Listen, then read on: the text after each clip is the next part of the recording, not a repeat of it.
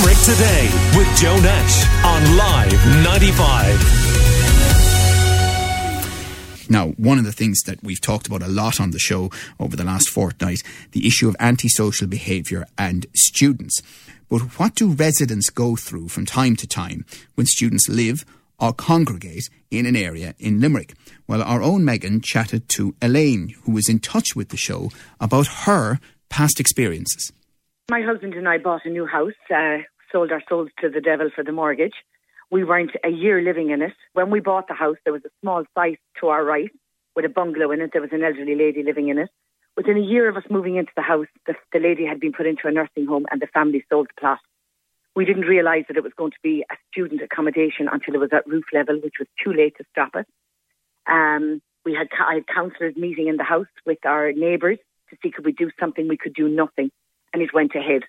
There was five apartments on the bottom and seven two-story houses on top. It's a duplex, and um, I, and they filled it ceiling to floor with students. My heart was broken for ten years. We never slept a wink from September to April, and it wasn't that I sat back and tried not to fight back. I went to LIT. I went to the guards. I went to the owners. They had four, if not five, managers over a period of 10 years. Their, their numbers were on speed dial on my phone. I went to my local councillors. I went to the PRTB. Nobody helped me. Nobody helped me. I'm not sure if this information is 100%, but from what I could gather, the tax relief had expired on the property, and so they rented it to private tenants. Um, some of the apartments and houses in there are now sold, and it's a pleasure to open my window in the mornings. It's a pleasure to get into bed at night time. But I did 10 years of sitting up, having a new baby, working full time. My husband worked full time to pay for this house that we had sold our souls to the devil for. We almost put a for sale sign in the garden. But sure, where would we go? Every area was affected. What sort of incidents did you have to experience over the years with students? We had on one. There's a couple of occasions. The one that sticks out the most. There must there was a couple of hundred students in there. So if you were familiar with the area so at all, it's a gated area, and when you go in, it's horseshoe. But the front doors were facing onto my property, so they weren't facing onto the main road. And believe it or not, it created a sound barrier because it was facing into the horseshoe, and there was a high wall between my property and that that that property. There was a couple of hundred hundred students in there. I called the manager. It was the very first manager that was in there. Can't think of his name off the top of my head now, but he came out.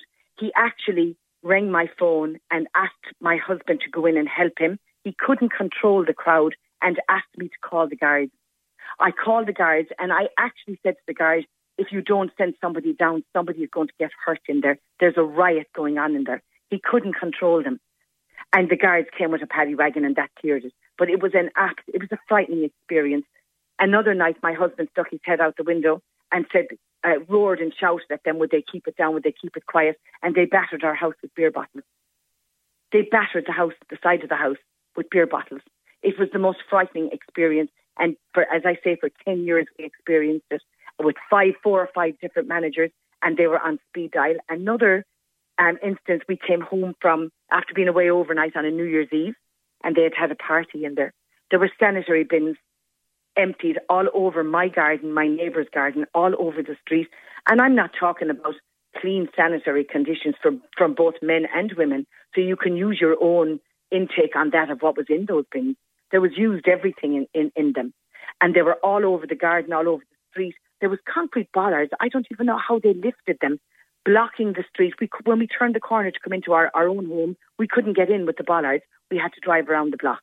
And the manager lived in Cork, and I had to call him, and he came up, and they all lost their security deposits because he had to work on a New Year's Day. And I, I, I kind of felt, well, boo hoo, they lost their security deposits. They're not concerned about their security deposits. The landlords were making plenty of money on it, so they didn't care who was out of their beds.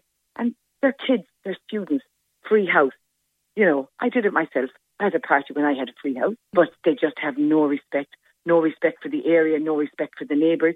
Um, and it frightens me uh, as to what's uh, proposed for Hassett's Cross, a six-story student accommodation in an old neighbourhood. And the reason that I'm so fearful of it is that I know what I went through for 10 years. I have an elderly mother living down at Hassett's Cross, that's where I'm from. And she has Parkinson's, she has arthritis, she has COPD, and they're putting a six story student accommodation directly opposite where she lives. I fear for her. I absolutely fear for her because they're unsupervised kids coming out into the world and they are entitled to their, their fun and their laughter, but could they do it with a small little bit of respect? I, I sympathise with people in College Court. How do you think is the best way to tackle this issue in general? Do you think there's a way to solve it? Is the answer more just exclusive student accommodation ran by the college campuses? I think that if if the likes of LIT and UL and Mary I got involved previously and made it very clear to the students, we can't pinpoint you pinpoint you all, but if we do, you're out the door. We don't agree. They, and they told me themselves. Um, I won't say the lady's name that I spoke to up there, but she told me that if she could pinpoint who was ca- causing the grief for me, that they would be severely reprimanded. But I think the landlords need to be brought in. I watched a case there not so long ago on on the TV where the residents in Cork all got together and sued the landlords of a couple of houses that they had rented um, near UCC. And I thought to myself, why didn't anybody tell me that if I if I made my my my little book and made my ledger and and kept everything written down and you know, continuously went up to the Garda station that I could eventually go into a solicitor and say, Can you do something with this?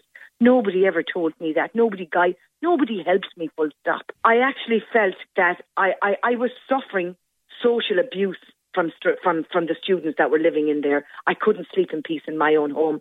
But I think the landlords need to be made more um, aware. I asked one of the managers in there at one time, "Can I have the numbers of some of the parents of the children that are living in there. Because if I'm out of my bed, then I'll ring them and get them out of their beds.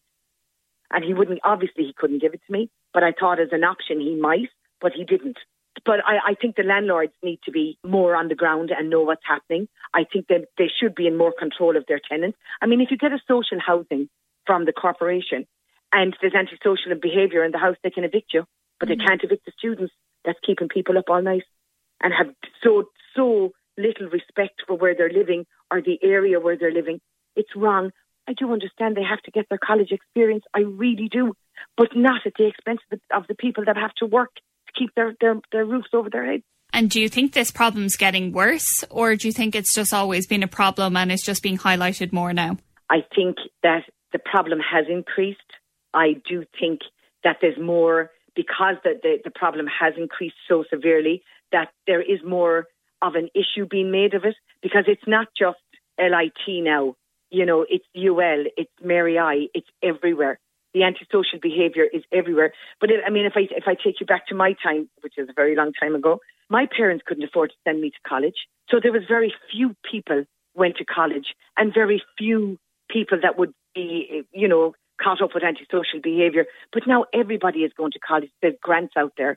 People have more money. People like myself have started a college fund for my children when they went into secondary school.